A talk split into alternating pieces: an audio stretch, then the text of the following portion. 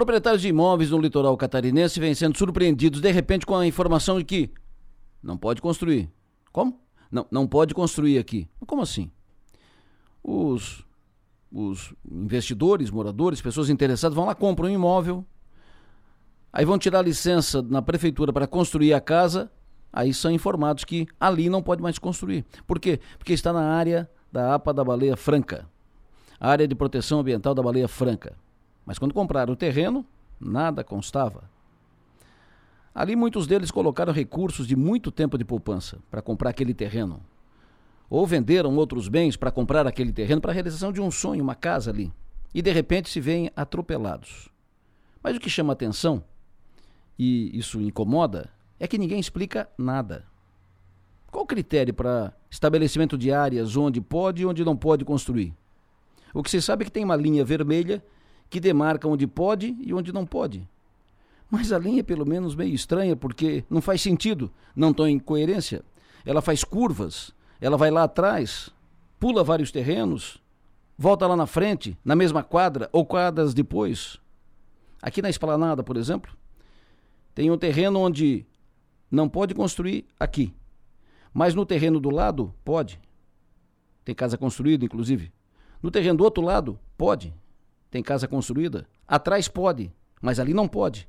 Aí pula um, dois, três, quatro anos, lá na frente não pode. Que coisa estranha, não faz sentido. E ninguém explica. Só dizem que é da APA da Baleia Franca e é isso aí, não adianta discutir.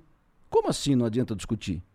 Repito, isso frustra sonhos e projetos de cidadãos pagadores de impostos, de famílias.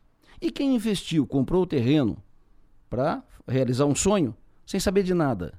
Registrou na prefeitura, vem pagando IPTU, nunca foi informado de nada e aí, o que acontece? Vão indenizar e restituir os recursos investidos?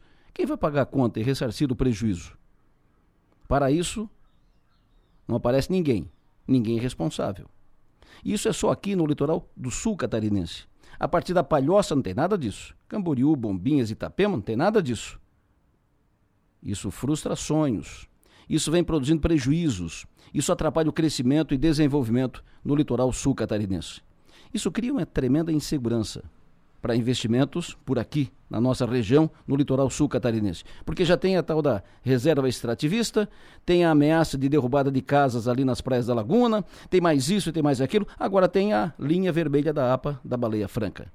Como projetar investimentos na pra, nas praias do sul com essa ameaça permanente? Nós vamos tratar disso a partir de agora, procurar entender, esclarecer. Vamos falar disso hoje nos próximos dias, mas o que estão fazendo os prefeitos desses municípios do litoral sul catarinense. Como não se juntaram todos ainda para fazer uma ação forte no governo federal para resolver isso?